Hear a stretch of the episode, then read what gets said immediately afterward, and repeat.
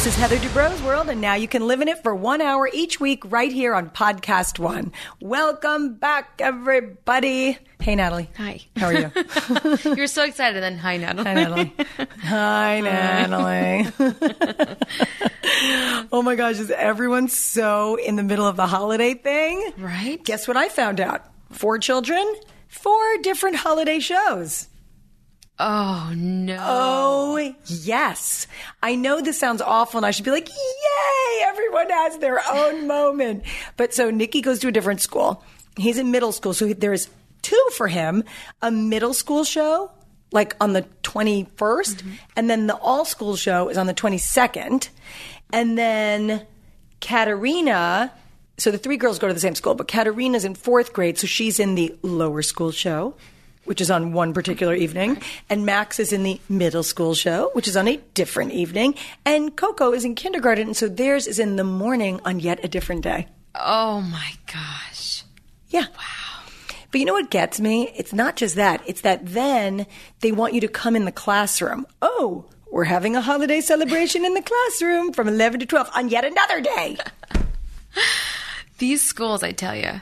It's a lot of events. It is. Can't they just learn and we What's what's with that camera thing?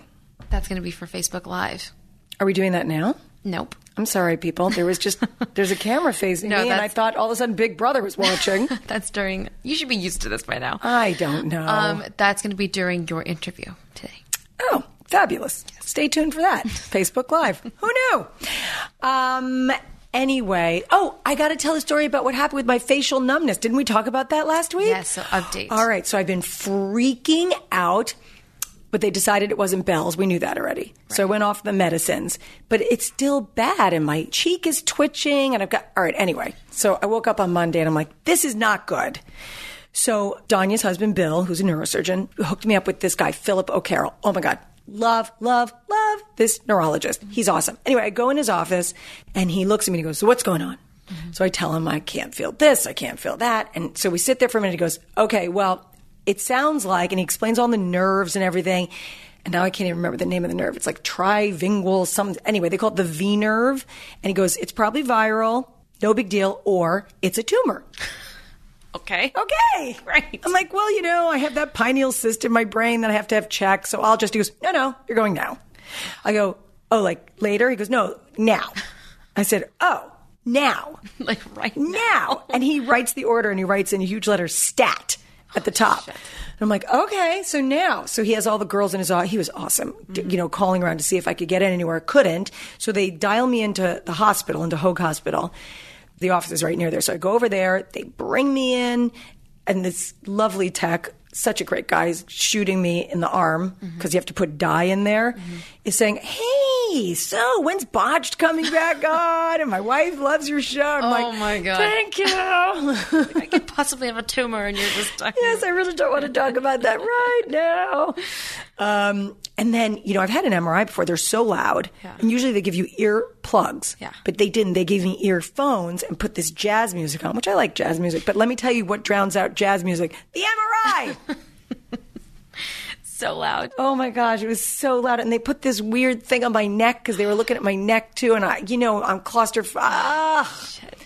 So it took like 40 minutes. Anyway, and then I went right back to the guy's office. He said, come right back. So I went back and they're like, all right, we're waiting for the radiologist to read it. Just sit here. So I'm sitting there, Yeah.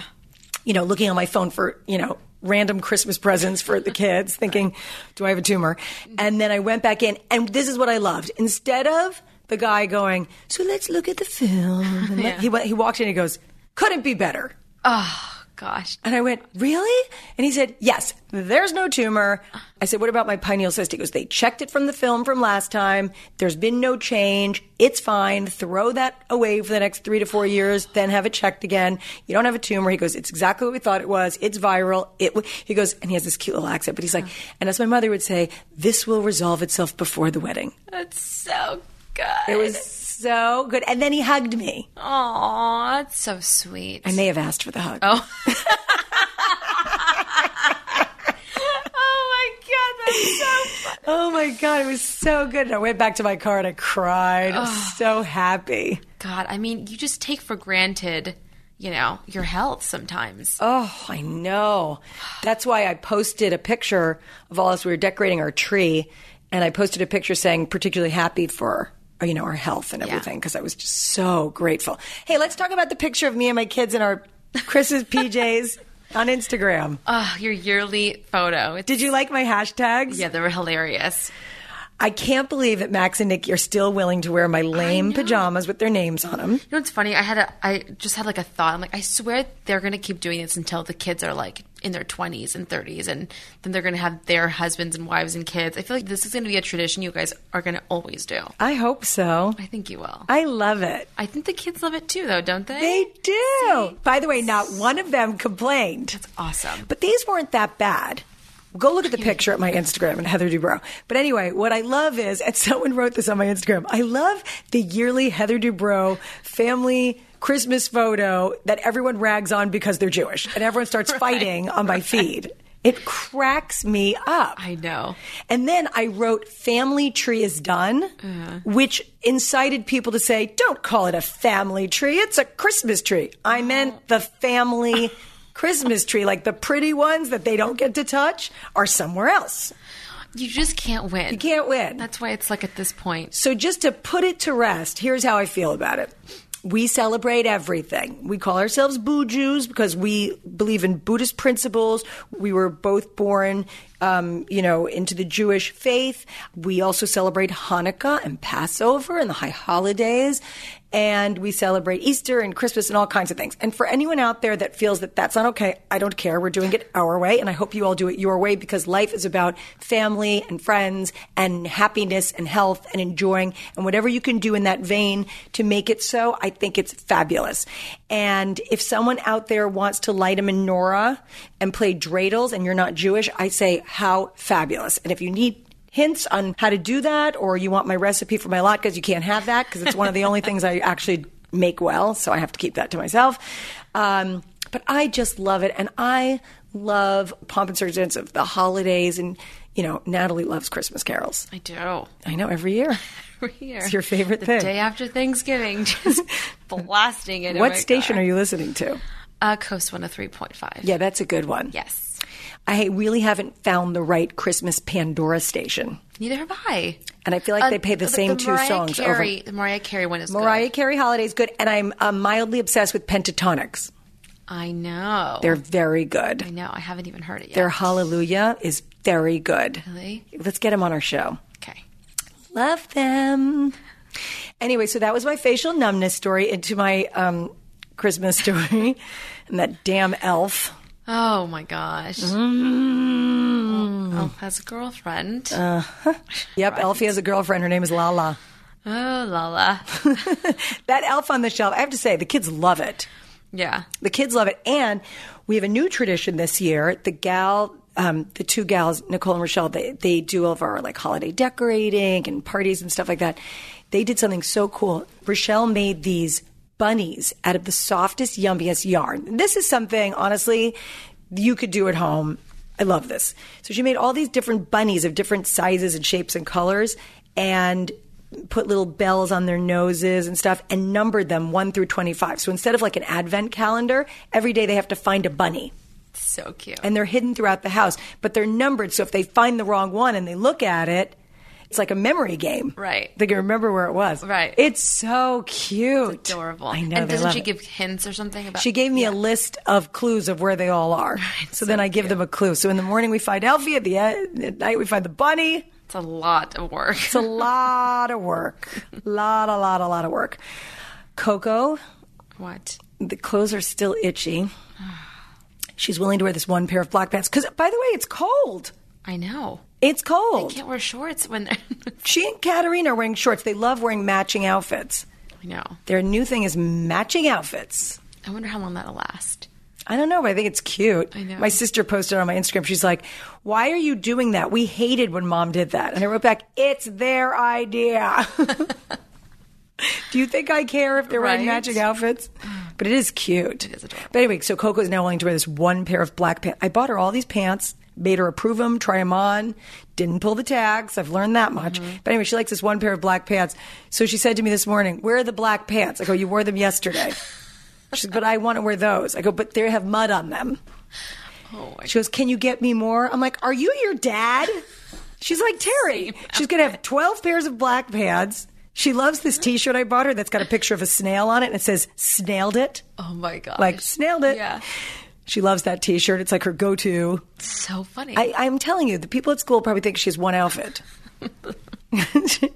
she goes back and forth between the snail it shirt and the panda Oh t shirt that says savage and the black pants and the shorts. oh, she's too much. She cracks me up She's though. so cute. And then she'll put on a dress. We went to decorated gingerbread houses at my friend Christine's, which, you know, she's been doing it for 10 years we've been going. That's awesome. Maybe 11 years. How old are the twins? 13? Mm-hmm. Uh, yeah, since they were two. Wow. Yeah.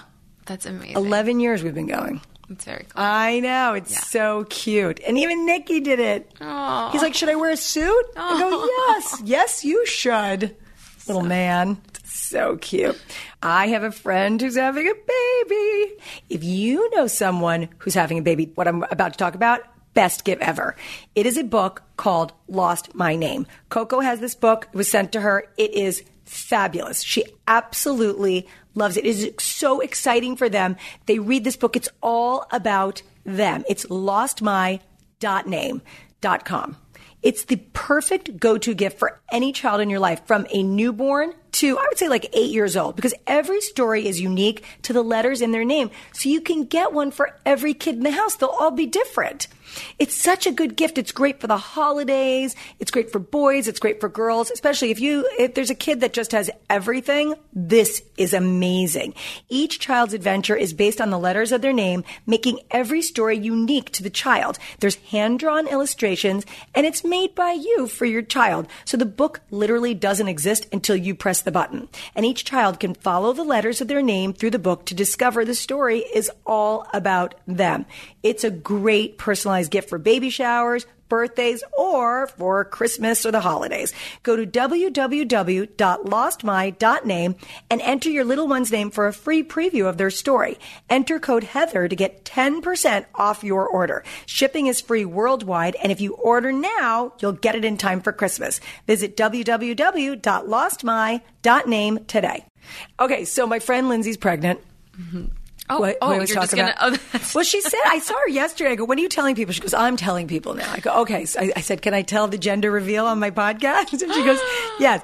She goes, this may be your best idea yet. Uh-huh. So she gave me permission. So Lindsay, if you're not telling people, You are. you told me it was okay. So you can't get mad. Um, all right. So Lindsay has two girls. Yes. And her husband has a daughter from previous marriage. So they have three girls, um, and she's pregnant. Isn't that so cute? She's pregnant. know. I'm so happy She's like the best mom ever. ever, ever. Yeah. Anyway, so of course she's like, oh my gosh, you know, if I have another girl, it's fine. You know, we have everything. They have this room that's, I mean, a, any girl's fantasy with a makeup station, an art thing, and a tree house. I mean, it's crazy. Yeah. So cool. And she's like, and if I have a boy, my whole world's going to be turned upside down. Because, you know, Lindsay's all about pink and Yeah. right. sequins and sparkle and everything. And so she's like, I want to do a gender reveal. Mm-hmm. And I'm like, okay, so what are you going to do? She's like, I don't know. I don't want to do the cake mm-hmm. thing and I don't want to do the balloon thing. And I said, well, are you going to film this? Because Lindsay films everything. Everything is like on film. She's she's got you know Professional professional photographer. I mean, she's so good at, but it's so effortless. Right. It just she just makes it all happen. Yep. My kids are gonna have no documentation. They're gonna be like, "We want to do a video for our rehearsal dinner for a wedding." I'm like, "Yeah, huh, not so hmm. much. No. let's go another route." Right. Anyway, so she's like, "I don't know what to do." She goes, "She just wanted to be um, she and her husband sitting there," mm-hmm. and I go, "I've got it." Mm-hmm. I said.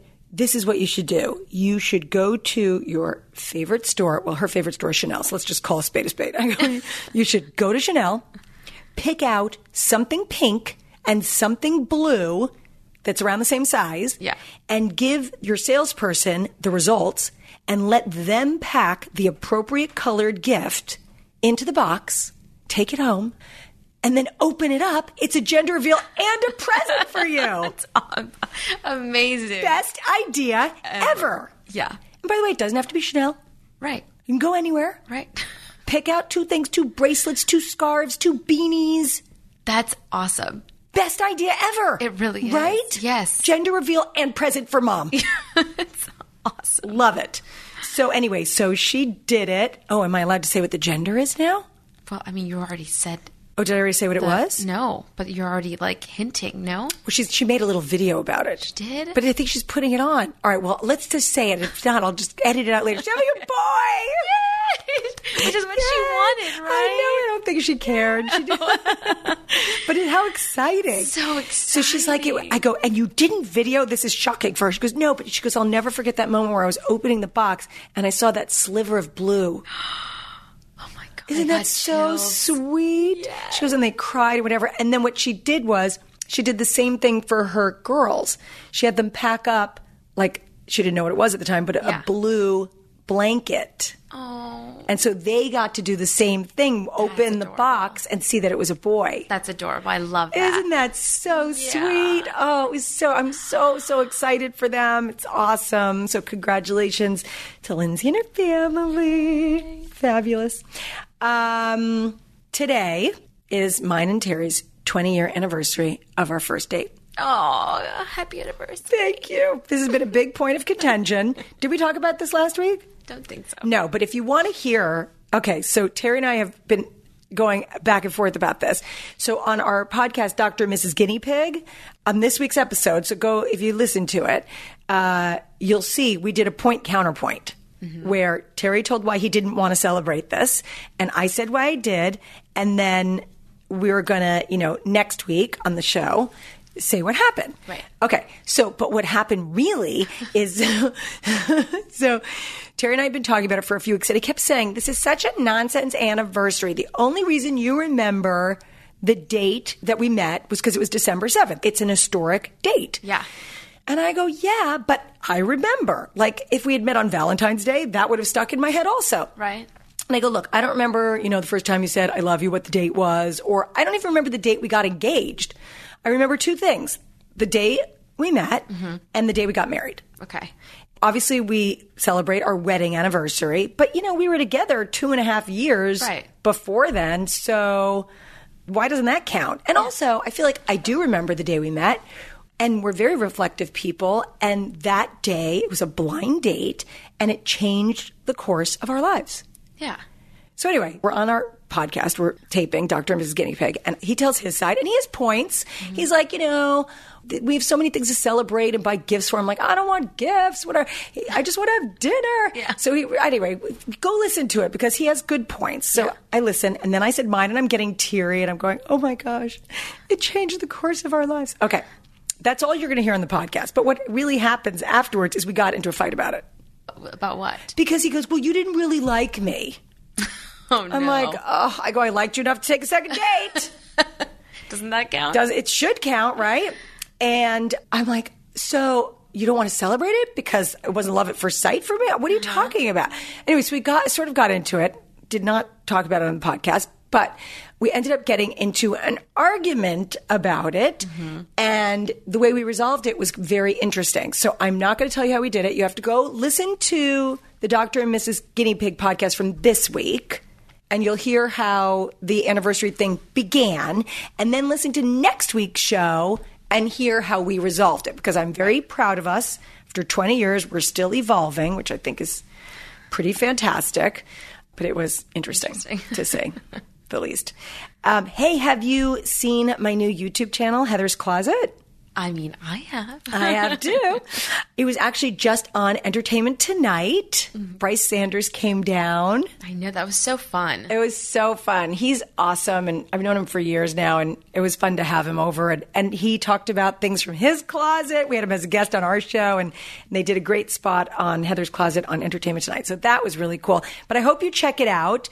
Uh, we announced the winner of our first giveaway, and that was so touching and awesome. And then we have a new giveaway from Heather's Closet. So if you become a subscriber to Heather's Closet, you are eligible for a chance to win. And I have five um, items that I'm giving away. It's this really great little beauty bag and jewelry bag, and a big, big tub of our Consult Beauty champagne lift body cream. It's got gold sparkles in it, and I have five of them to give away. So go be a subscriber. Um, Listen to Dr. and Mrs. Guinea Pig. If you need any holiday items, go to evine.com and you can pick up all your consult beauty there. And um, let's move on to our beauty tip of the week, shall we? Yes, Is that sun bugging you? kind of is. Natalie's sitting directly at the sun. It really looks irritating. Don't you? I'm sensitive to light. Are you sensitive to light? Uh, no, not really. I mean, it's obnoxious, but it's not like I'm sensitive to it. No, but like I'll talk. Right. So my brother-in-law, Chris, so he uh, love Chris. He's a member of our family. He's over all the time. We'll be standing in the house, and I'll be talking to him, and the light will be coming in through the window, shining Right. directly in his eyes. Oh. and he'll just stand there like nothing's wrong. I'm like, doesn't that bother you? Oh, then yes, it absolutely bothers like. I'm. It's bothering me watching you Right. not being bothered. How does that? But you know what I always get? I always tell you this, but you know, people have those lights. When you're sitting at dinner and mm-hmm. it's dark, people Yeah. turn on a light. They used to have those little lights they'd carry, but now they use the flashlight on their phone. Yeah. But instead of holding it down so they can see the paper, they hold it at an angle so you are blinded. Doesn't matter where I'm sitting. It's You like always get one. It's like the airplane thing. It's like the shades are never going to be down, and someone is always pointing their phone in my direction. I think it's just you have to accept it at this point. I am. Yeah. It just is what it is. I wish. okay. Our beauty tip of the week. Right, we've talked about lips before, but I just want to remind you of this because it's the holiday season, and especially when you have a long night and you want to keep your lip color on, this is a great tip. Line your lips and color them in, then apply your lipstick or your lip gloss. It will stay on longer. And try to get a drier pencil because if you get a pencil that's real smooth, like um, like has too much gel in it, that that's too smooth. First of all, it can bleed into the cracks of your lips if you're older, and also if you eat something, it can smush. So you want like sort of a drier pencil, and also the matte look is in anyway, so it's kind of cool. But a drier pencil, line your lips, color them in, and then apply your lipstick or your gloss. And then for our hippest, hottest, newest, uh, okay, so Natalie told me about this product. We both bought it. It's called CandyLipz. And so what it is, it's like this odd looking device. It kind of looks like a short fat cylinder and it's got holes in the top and you're supposed to put it on your lips and basically suck on it. it's like the Kylie Jenner challenge. Right. so- Except instead of a cup, it's like meant to just suck your lips. So the Kylie Jenner challenge, if you remember, she was using a bottle, sticking her lips in a bottle. But I, didn't it come out later that she was getting injections? Yeah, exactly. Okay. But everyone else was doing it. Right. Yeah. So you stick your lips in the bottle. It's it's exactly like that, except it's the device is meant to do that. So I have it sitting there on my counter, and I was planning to do it and try it out, so I could tell you guys what I thought about it. And then Natalie texted me. Why don't you tell them your experience? Oh my god, it was so so. I was a little hesitant because I'm really sensitive with things like this. So I tried it, and I did it honestly the day that I was supposed to go on that date. So thank God it didn't work that day. Um, but I was doing it wrong. So then I'm at home one day, again, a glass of wine, and I'm like, okay, let's just try it out. So I'm like looking at it and trying to figure it out, and I end up figuring it out. Okay, so it's sucking the crap out of my lips, And you can, your hands free. hands free. Yeah, yeah. th- that's one of their big selling points is that you can put it on there and be hands free. Exactly. And how And long did they tell you two to do it? minutes. Two minutes. Yes. Two. Okay. So I put it on for two minutes and I take it off, and they're like a little more. They're like they're plump, right? Mm-hmm. And I'm like, I don't know. But then I saw this girl go, uh, like do another minute, so I'm like, okay, maybe I'll just try another minute. So I put it on again. I take them off. They're so big. oh my god! Literally, I would drink water and it would like just fall. like, You were dribbling? Oh, literally, it was so bad, so bad. So did it look even on both sides? it looked even, but they were just too big. she never showed me, by the way. Did you take a picture? I did, but it was so embarrassing. Oh, we got to post just- the picture. No. Yes. Don't make me do Oh my It's gosh. Post so it. bad. Go to Natalie Pouchet on Instagram. Oh my post gosh. the picture. Okay, fine. Um, but no, never again. Okay. Never Don't do the bottle. By the way, they say doing the bottle is dangerous because Yeah. you can break a Actually, capillary. I did it again Why'd you do it again? because my mom was there and I was like, Mom, I swear it works. So I showed her, but this is like weeks later. It turned my lips purple. Seriously? Seriously. Okay, so we are not recommending this. We don't think mm, this hip is hottest newest is hip hot or anything. No. It's new, but it's not hip or hot. Yeah. So let's not do that. Nope. Do you have your holiday shopping done? No, Not at all. not at all. I usually Do you have it- mine done? No. What do you get someone that has everything? It's very hard. It's far, It's hard to shop for you guys. I didn't mean year. you shop for me. I don't want you buying me anything. No. I meant the stuff I've asked you to buy for other Oh. people. yes, that's all done. I bought you a gift. No, I know, but I hate when you buy me a gift. I bought you something you want. It's so hot. Really? Uh huh. That I want. that you want, you need, and you wouldn't buy for yourself. Really? That's the best kind of gift. huh? Yep, you're gonna like it. Oh my gosh. I did good. You always do give the like the best gifts. Not always, but I try. No, you You know who's hard to buy for? Terry. But is it though? Well, he doesn't want He's so- anything. Right. But I mean, And he's annoyed if you buy something, but then he still wants something. yeah. So But you give him good, like sentimental kind of gifts. I think I got him good stuff this year. I think he'll be happy. Yeah. I don't want to say what it is in case he listens. Right. But he's not on this show, he- so he won't listen. you know what we did get though? For our downstairs, we have. Did I? Already, I don't know if I've ever talked about this, but in our downstairs in our house, we have arcade games. Yeah. And they're cool. We got like Pac Man and the stacker game, this punching thing, and basketball. Like really fun. The kids love it. Yeah. The adults love it when they come over. It's really, really fun. Although we have the gym in our house and it's right there, and there's this glass wall, and everyone keeps slamming into it. Wait, the which one? Oh the glass wall, like do? like birds flying into a window. Stop. Oh my gosh! I should either we either have to put a sticker up there or leave a bottle of Advil Oh no. because everyone keeps walking into it. But anyway, so I needed one more arcade game, and I had space on the wall, so we had a botched game made. It's gonna be so cool. Oh, I know. I hope it's there before we're having a little holiday party. I hope it's there before the party. I know.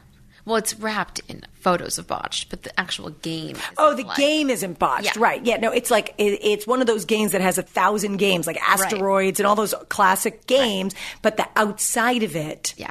I was gonna say that'd be an interesting game. How do you? yeah, I play don't know. That would be a good app. Yeah, they should think be. about that. How to fix breasts like that have been completely just. Oh my gosh, it's so funny.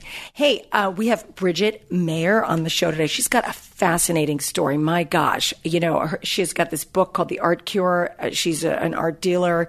She was through the foster system. It's really interesting, and she is quite an incredible success story. And I love hearing about you know people like Bridgette that you know have changed their lives in such a positive way and then go back and give back to the community so stay tuned you're going to absolutely love this woman but first i, I want to tell you about this really great home improvement item up until now, we've always purchased insulation to insulate, to help keep warm spaces warm and cool spaces cool. But you know what?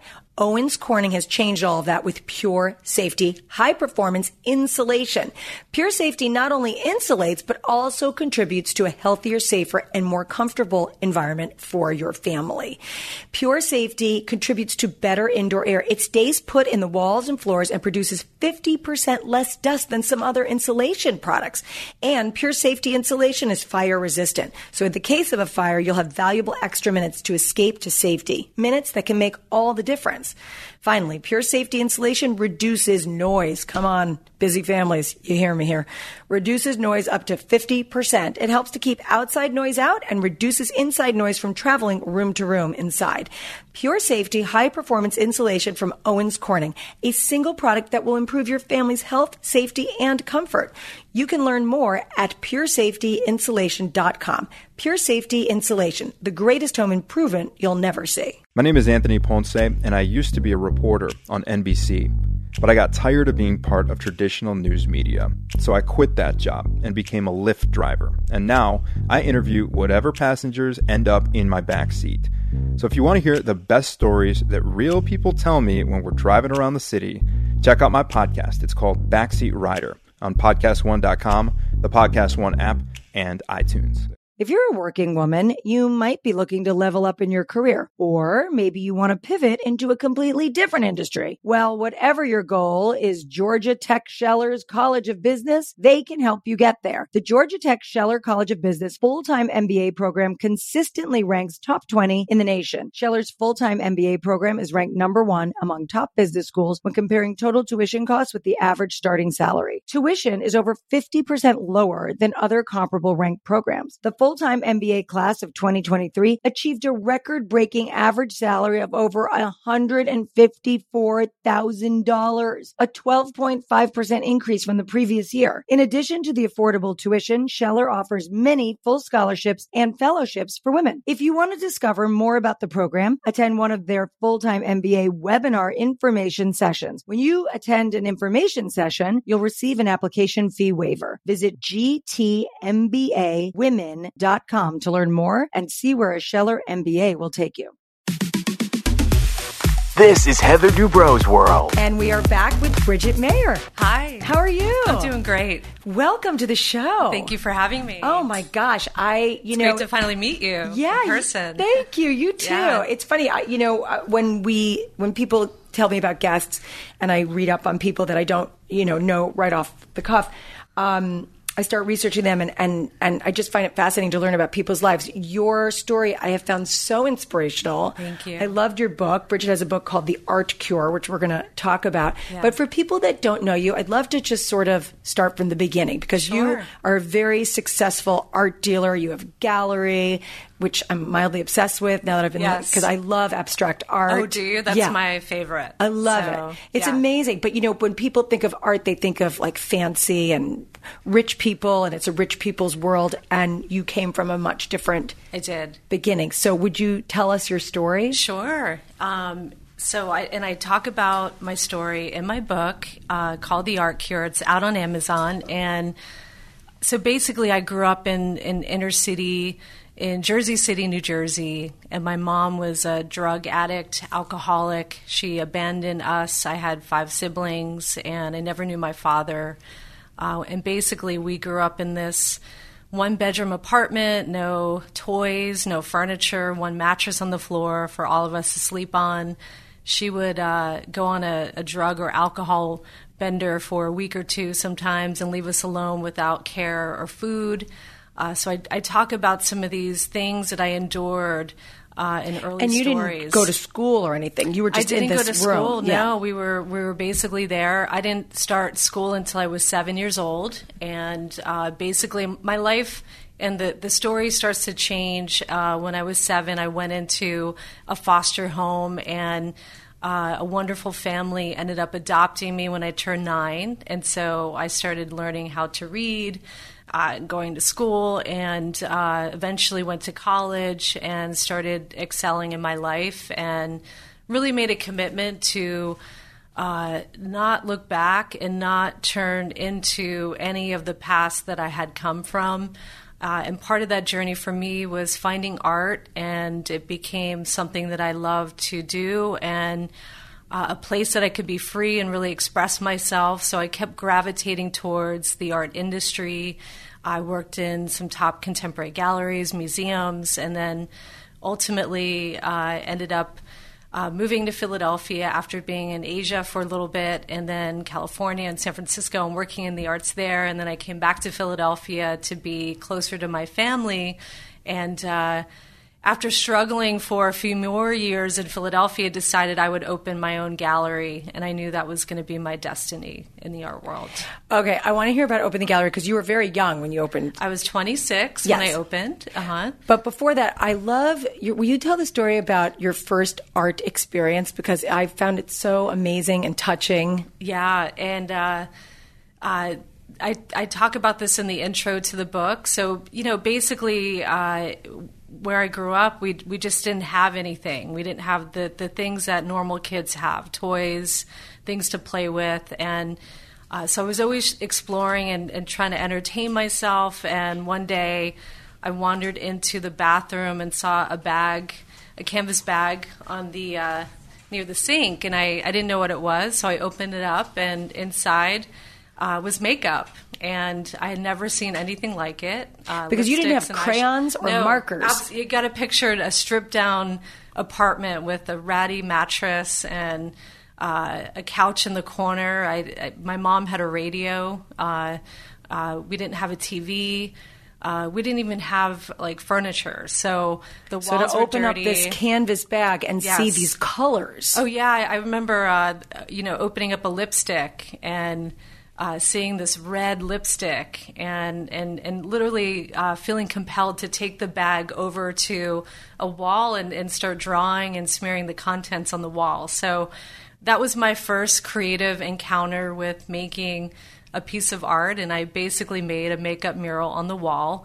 And I, I went through the entire bag of makeup, and I knew when I was done, I, I had the sense that I was going to get into big trouble, which I did. Uh, and but I couldn't help it, and uh, that was my first art experience. Isn't that incredible? I know. I just I found that so touching. Yeah. Um, so so this amazing family adopts you. Do you know what happened to your siblings? Um, so I was adopted with two of my siblings. Uh, so they adopted three of us, three girls, and then uh, two of my other siblings were adopted into different families, and then. Uh, my oldest sister ended up staying with my mom and then moving out on her own. So uh, we all kind of dissipated.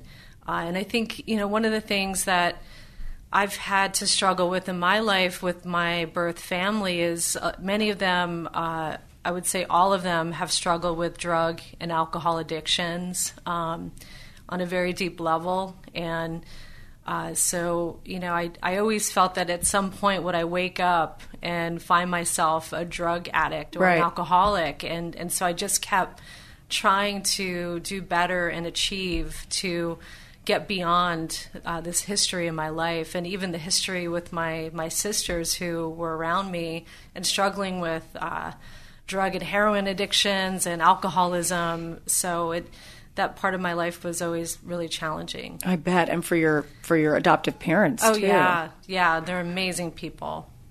Unbe- and they had Yeah. kids already. Yeah, my my uh, they had three boys, and my mom, my adopted mom, always wanted girls, and so uh, she put her name in a database with uh, the state of New Jersey, saying that she wanted to foster little girls, and um, it's kind of a cool story because typically with DYFS, uh, which is the uh, Division of Youth and Family Services, they will try to find a, a home or residence that is close by to uh, uh, where the kids are, and and um, we came into their office on a Thursday, and they had to place us by Friday afternoon because it was the weekend, and they couldn't find a home in the immediate area, so they kept widening the net and uh, leaving the city and leaving uh, the area we were growing up in, and we ended up. Uh, I think it was about three hours away in Hunterdon County, New Jersey, which is very atypical for them to place kids that far away. Meant But to it- be, though. Oh, it was so meant to be. Yeah,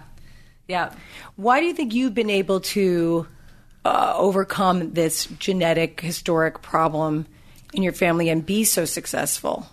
Um, I uh, there was something for me where when I was alone uh, and going through the abuse that I kept going into my inner world. It was really the only thing I had, my own mind, and um, being creative. And uh, there was a point where uh, I was you know, in the middle of getting beaten by my mom, and she had kicked me in the mouth with a boot on, and my mouth was bleeding. It was really intense. And I remember thinking to myself, like, this is so not right, and uh, what's happening to me is not right, and this is not going to be my life. And I remember this moment where she was hitting me to get a reaction from me, and I decided I'm not going to cry. I'm not going to let her see how much she's she's hurting me right now, and uh, and and just anchoring to that, and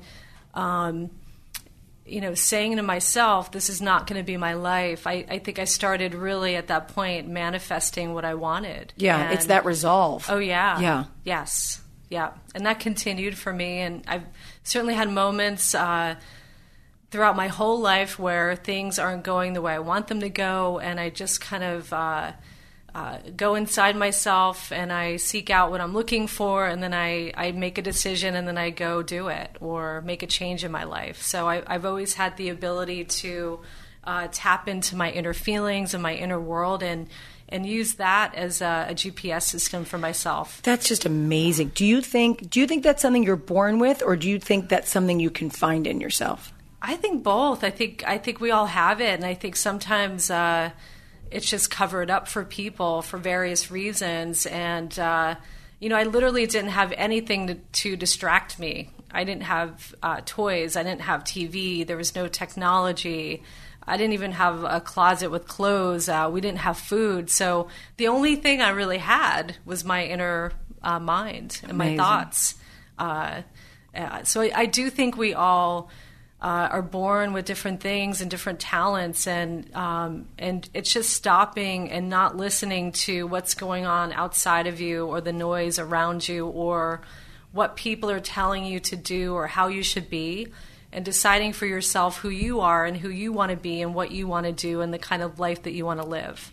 So that's really what I've been uh, I doing love my whole life. That's great. No, it is because it's very hard, and and you know even when you grow up in the best of circumstances, it's so easy to be swayed by outside voices and not keeping your own resolve. exactly. Because at the end of the day, this is the only life you get, and you can't let other people make those choices for you. So true. And in the art world, uh, there's so many opinions and critiques about what people are doing and how they're doing it, and um, it's a really uh, it could be a very critical place to have a business and to be in, and and even uh, people's feelings outside of the art world about the art world. And I, I when I was younger and uh, deciding on what I wanted to study in college, my adopted family they were nervous for me to actually go into the art world. Yeah, that's what I see. When I hear what I mean, I know how successful you are now, so I'm like, Yes. okay, great, that was the right path. But if I had been your mother at the time, I and maybe even if I were you, I would have thought that even you would want to go into something that you would consider stable. Yeah,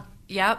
And uh, I remember having that conversation. Are you sure you want to be an art history major? What are you going to do with that? And well, you could teach, I suppose. Yeah, and, and that was all right. Maybe you'll teach, maybe you'll do this, but don't be a starving artist, and you might end up on that path if you are going to be a fine artist. Uh, but I, I kept saying, I mean, this is really what I want to do. You have passion. Yeah, I don't want to be an engineer. I don't want to be a teacher. I want to. I want to go into the art world. Isn't that amazing? Passion counts for so much. That absolutely. When Yeah. you're so clear, I love that. I hope my children find that Mm-hmm. because I think w- that kind of passion is so attractive. Yeah. And I, I think what's cool is now uh, our world is so open and global, and, and there's so much that you can find uh, to do and to try out before you make a career choice and a decision. And, and so um, I was interning, I was working for lots of people. Uh, you know, really starting when I was 14 years old, I started working, and uh, I was really drawn to uh, focusing on stuff and working for people. And I talk about all of this in the book. And um, and I think now people have the chance to try different industries. And uh, it's not uncommon these days to have a resume where someone has worked in you know a few places over. Uh, like a few year period of time, and and you know my parents' generation, they would get into a job and, and keep that job for twenty to oh years. yeah. And- No, no, you didn't job switch. Oh, yeah. I was jumping around every year. I had a new job and I wanted to try every aspect of the industry. So, Oh my gosh, it's so hard to move around all the time.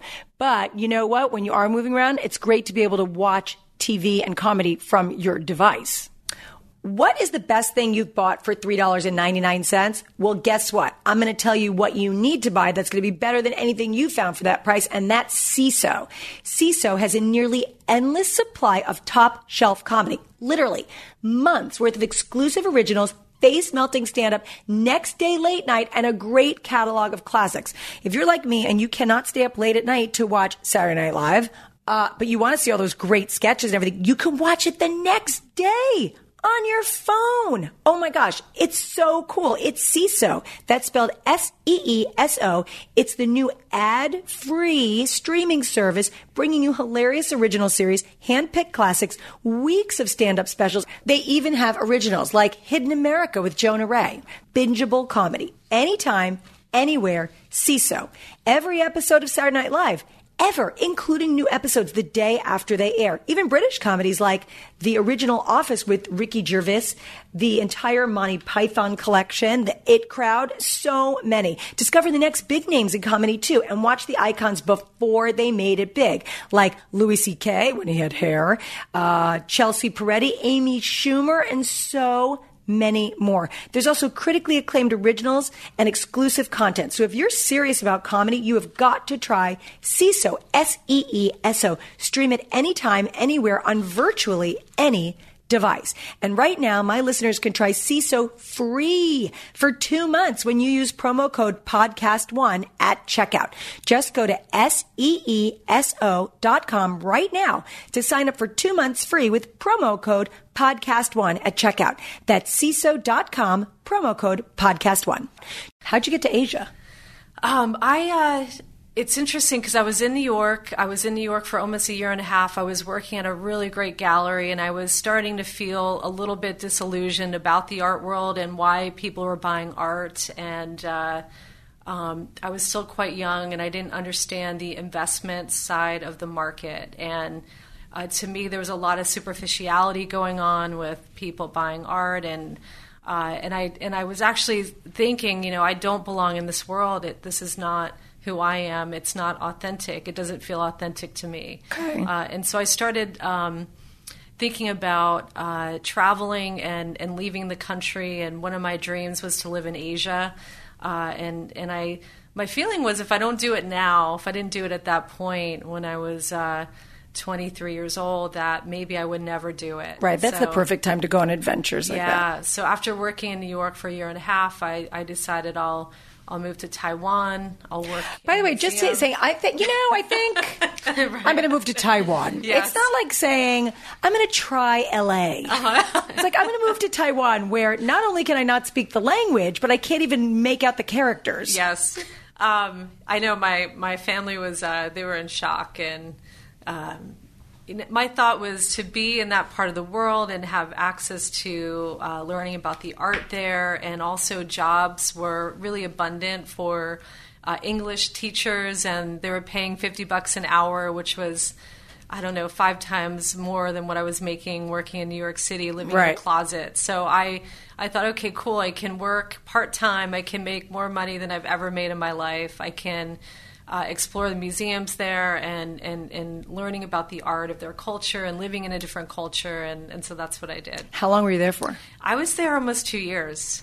Did I your family really- come visit you? They didn't. They uh, everyone thought I was nuts. They're like, my dad was like, They're "Did like, you-" she's lost it. Yeah, they, they, they were like, you just picks a, you know the furthest place away from us on the globe to go disappear to. I'm like, no, it's not about that. And and part of it was finding myself and and uh, I love cultures and I love people, so I. I wanted to live in another culture, and, and I, I will say that it was probably one of the best experiences I ever had as far as uh, really understanding um, uh, how people view Americans outside of our country, um, and and how this culture was coveting uh, Americans, and uh, I had no idea that that was really the case because I, you know, I only knew growing up in the United States, and Right. and so. Uh, and then also, it, it made me realize how much abundance we have in our country. Isn't it amazing? I mean, that's one of the reasons I like traveling with my kids because they really don't understand no, what I- other yeah, countries look like. Exactly, and and you know, I- I learned about their culture, how they eat, how they cook, um, how they make their art, uh, their language, and uh, their customs, and so it it really made me appreciate my country even more. So, what was the impetus to bring you back home? Um, after a while, I felt like I had done everything I wanted to do there, um, and uh, I was quite homesick. And so I had, I just decided I'd come back uh, to the U.S. and um, and again at that time for me it was uh, following my path and uh, trying the different things in my life that I had dreamed about. So um, you know, the next on my list was to move to San Francisco because Oh, it's like an art mecca. it, it is, and I was in love with the city, and and again, I just felt that okay, it's closer to fly into San Francisco than to fly into New York City, so I'm going to go there. And again, I I think my parents were a little frustrated, and they felt like I was all over the place, but uh, I talk about the things I was doing in my book, and I had great jobs, and and I worked at a top architectural firm in, in San Francisco, and that was an incredible experience. And, and again, I got to fulfill my dream of living there. So Um, and it was all for me at the time. I was learning and And also, still, I just want to remind everyone what a young you were in your early twenties. I was, yeah. I mean, this is I, it's very impressive just to hear someone talk about having a goal, having a dream, going after it, getting it done. But you're doing all this before the age of 25. yeah, yeah. There was something I We're very lazy. We really are. we suck. oh my god. We got to go make a list. I want to go to Taiwan now. you should go. It's amazing. You wouldn't last in Taiwan. You're not going to Taiwan. You can't even go to Pacoima. so true.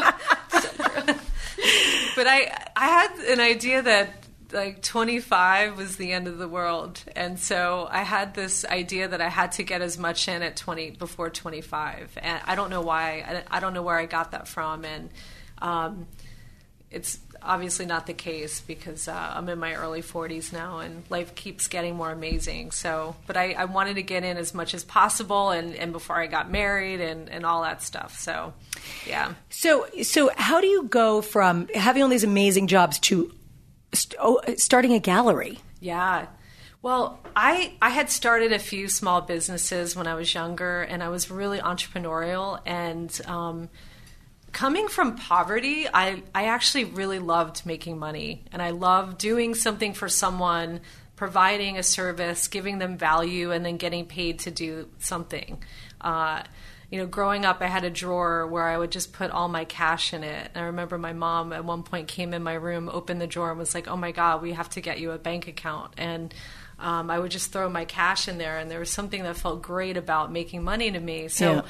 I was learning and soaking in every experience at every job I had. And it wasn't like, okay, I would just show up and do my job. It was, I would show up, do a great job, and learn as much as I could about the company. And I would study everyone. So good. So much ambition. Yeah, I would study how business was getting done, how people were communicating, how they were selling products, uh, how they were branding and marketing themselves. And I really See, that's it. really important because I think a lot of people, when they're going into a field, they're just they're they're staying on the line, learning their job. But you were learning every facet Oh, yeah. of the operation. Yeah. I mean, that's such an important thing to talk about because you really that's how you get ahead. Yeah. And, uh, you know, and I tried every aspect of the arts uh, before committing to the gallery world. I, I tried working in a museum um, in New York. I, I worked with an artist for a while, one on one. I worked uh, at a place called the Artist Space, which is a nonprofit art center in New York City. Uh, so I was really trying to understand like where I wanted to be in the market, and um, so I, I basically took all of that, everything I learned, and uh, at a certain point, I was working in Philadelphia and I was running a gallery for someone, and um, uh, it was a, a a woman. She was working uh, full time during the week, so she had me running her gallery, and I was uh, introducing ideas and marketing and curating, and I realized, oh my gosh, I'm running a business. It's just my own Hey, how'd that happen? and I wasn't getting paid well enough. So I'm like, I'm, I'm, you know, not getting paid at the level I should be. And that's when I really started feeling frustrated. And I realized that if I didn't make a decision or make a move, this was going to be my life over Yeah. the next five years. And my, and ultimately, I didn't want my parents to be right and that I would be a starving artist in the gallery world. So I wanted to prove them wrong. And I also, uh, wanted to make a life for myself. So that's when it really started changing for me. That is so great. I really want to talk art. Uh, but before we get to that, speaking of palettes, let's talk about makeup palettes. I love, love, love beauty products. I love talking about them. I love trying new ones. I want to tell you about Tarte. Tarte worked closely with YouTube sensation Graveyard Girl to create a universal full face palette. By the way, I brought this home and my daughter Max stole this from me in about 2.5 seconds and I had to go on Amazon using my Heather Dubrow World banner and buy another one. There are nine new matte and luster shadows. They're high intensity highlighter, bronzer, and blush. And you can just show off your own look, whether you like the smoky eye, the sculpted cheeks, or both. This is a really cool, unique palette and it captures Graveyard Girl's quirky charm and includes an eyeshadow brush and it has a full size mirror.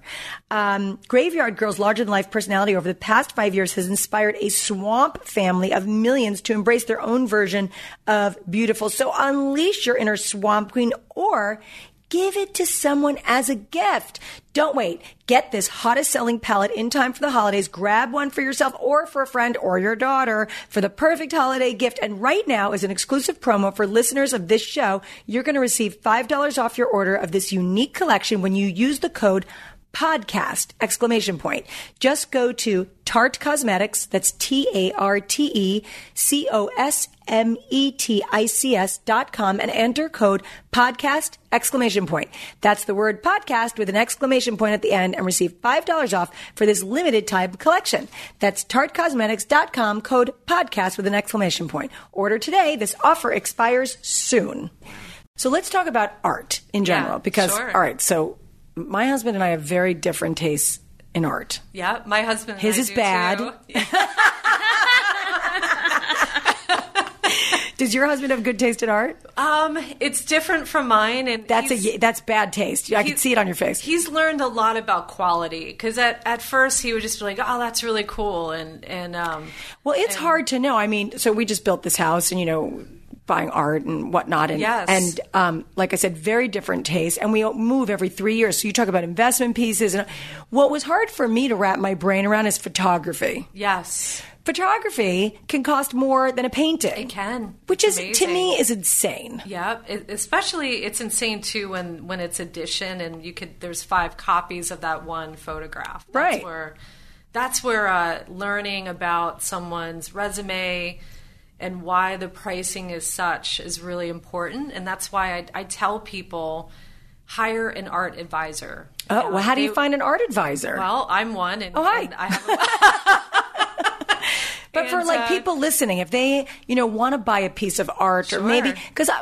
I think art is an is a good investment Yeah. if you buy wisely, and also it's an interesting gift to give someone. It is. like Oh, when yeah. someone's getting married Yep. or someone's graduating from college. Or Yep. It's a it's an interesting gift. It is. But so where does one find an art advisor? they're online, and uh, uh, my website is bridgettemayerartadvisors.com, and you can find them basically online. And and um, you know the reason is their experience in the industry. They will do all the boring research that you don't want to do.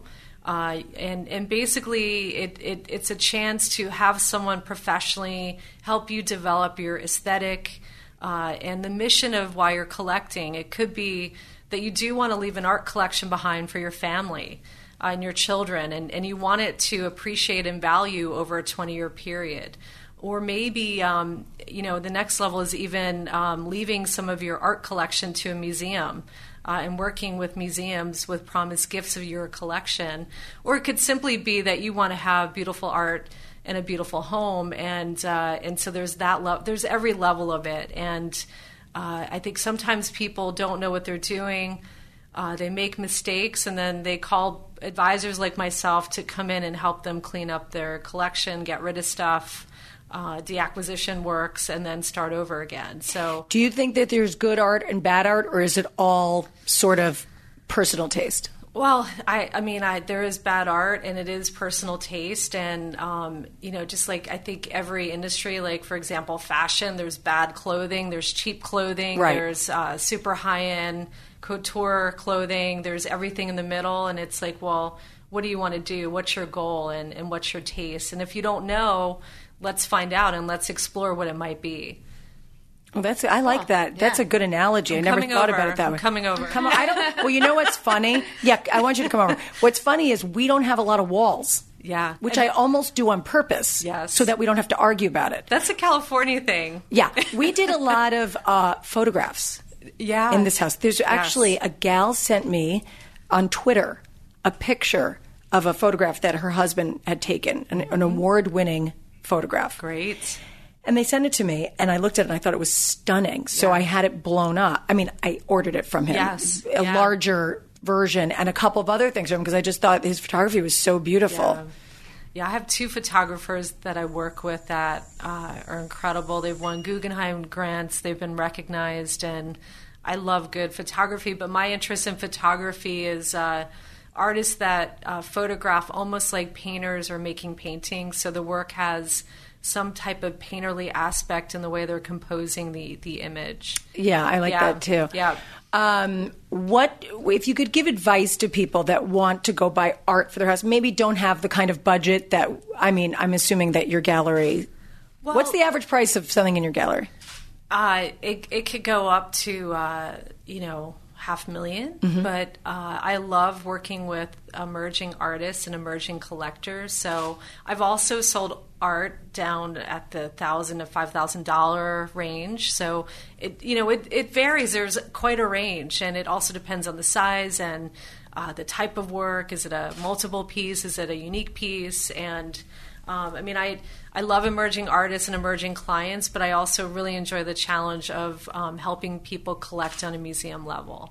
What should people know to ask for? Like you were talking about how many copies there are, like if it's a litho Sure. or something. Oh, what yeah. what what are the questions people should ask? Um, well, I, I like to start by looking at the work itself and seeing what my gut reaction is or what a client might have a gut reaction to, uh, like and dislike. And then um, I start learning about the artist through reading their resume, uh, reading their uh, statement about their work, seeing if they have books out. Uh, that have been produced about their work, um, articles, um, are, are they collected by museums? Just what is the type of artist that you're dealing with? What level are they at? And for certain levels, there's typically a certain price point. Uh, so they're, they're indicators. And um, so that those are some of the initial things. That's so cool. I love abstract art. I want to come to your gallery now. Yeah. I was Oh, looking please. at pictures. I would love you so to. It, it, so you have your gallery in Philly, Mm-hmm. and then but you live out here now. I, I'm back and forth. I'm bi-coastal. I, I still uh, do quite a bit of business in Philadelphia, and I, I do um, a lot of art advising and consulting out here in California. Would you open a gallery out here? I've thought about it, and I haven't put that out of my mind uh, for the you know as part of my five year plan out here. Um, I love the art scene in Los Angeles. I think it's incredible. I have a lot of colleagues that are working in the industry here, and uh, you know my goal with my program is to always keep expanding it and pushing the artists into different markets. And so Los Angeles is a great market.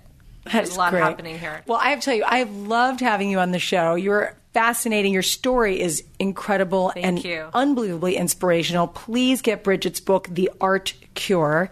It's fantastic. And where can they find you on social media? Um, I'm uh, Bridgette Mayer Gallery or um, Bridgette Mayer Art Advisors or BridgetteMayer.com. So and that's uh, M A Y E R. Correct. Bridgette Mayer, thank you so much for thank being you so here. much. Okay, face it. You love to binge, you know, on good stuff like cookies, spicy chips, TV shows, and of course, podcasts. Well, that's exactly why Thrilling Tales, the podcast, releases every chapter of its amazing stories on Mondays. So you can binge on the whole thing. So if you need something else to binge on or just something totally entertaining, get Thrilling Tales, the podcast now on the Podcast One app, iTunes, or at podcastone.com. Is your calendar filling up with weddings and invites? Well, check off your to-do list at Macy's. I mean, I love weddings. Don't you love weddings? I love going to a wedding, but you have to be really careful with how you get dressed for a wedding because, all right, we all know you're not supposed to wear white, right? You can't wear white unless they tell you to wear white.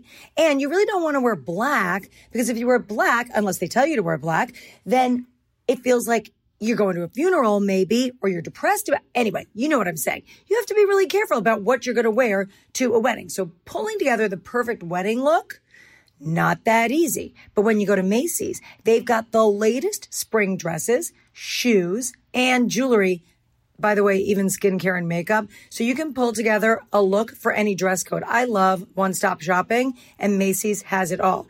They've got your glow up covered. So fabulous. All the things you need all in one spot. Check out Macy's wedding shop to help you get celebration ready at Macy's.com slash wedding shop. Yo, next round is about to start. You ready? Yeah, yeah, just shopping for a car in Carvana. For real? Yeah, Carvana makes it super convenient to shop whenever, wherever. For real? That's a ton of car options. Yep, and these are all within my price range. For really real? You can afford that? Yeah, with Carvana. And boom, just like that, I'm getting it delivered in a couple days. For really, really real? You just bought a car. For real, and you just lost my turn. Visit Carvana.com to shop for thousands of vehicles under $20,000. This is Heather Dubrow's world. Here's Heather. Okay, what do we have for Dear Heather today? Okay, so this is from Rose in St. Louis. Hi, Heather. Thank you for being such an excellent role model. I am recently married, and my husband and I are planning a major home remodel in the future. He is currently in anesthesia school, so we won't start until after his completion. We have bought our dream lot with an older home. My question is where should I start with the remodel? What is your advice on finding a contractor, etc.?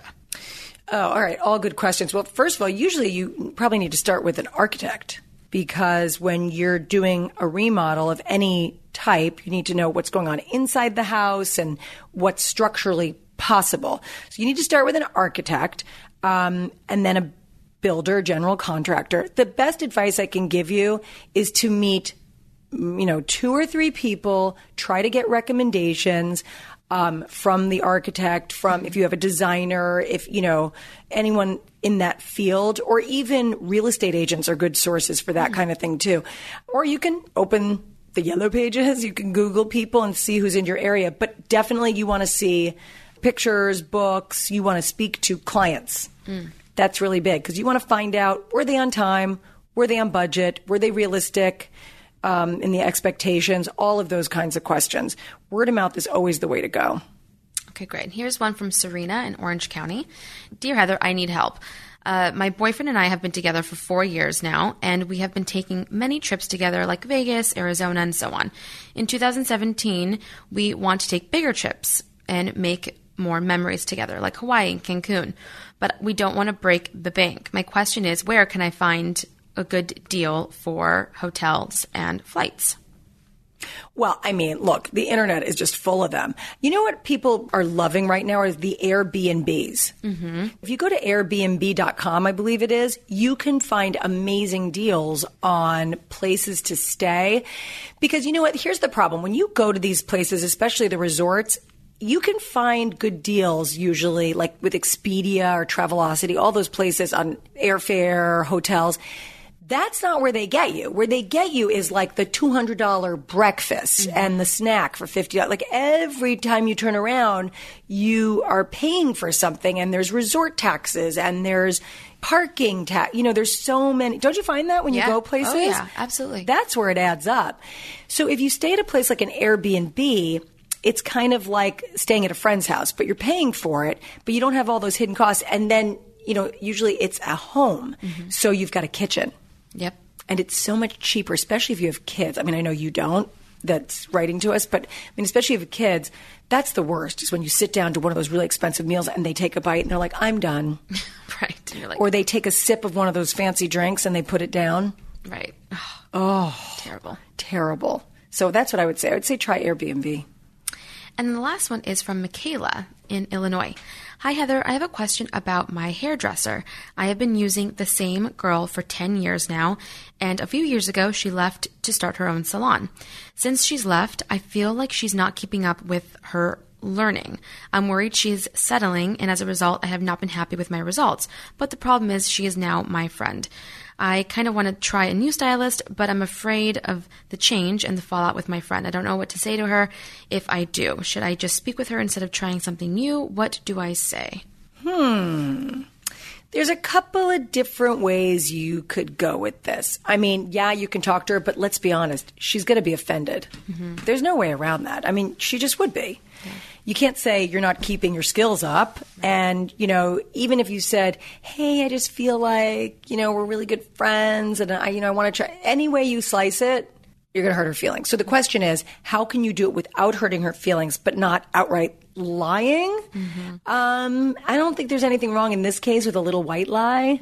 Or if she's going on vacation, you, maybe you get your hair done then and say, oh, I had an emergency, I had to run in, they did my hair, da, da, da, but I kind of like it. And then you slowly Right. Kind you of know, taper off. Taper just- off. Let her do your color and let this other person do your cut, or let her do a blow dry for you. And you know, Mm-hmm. just sort of extract yourself professionally, but maintain your friendship.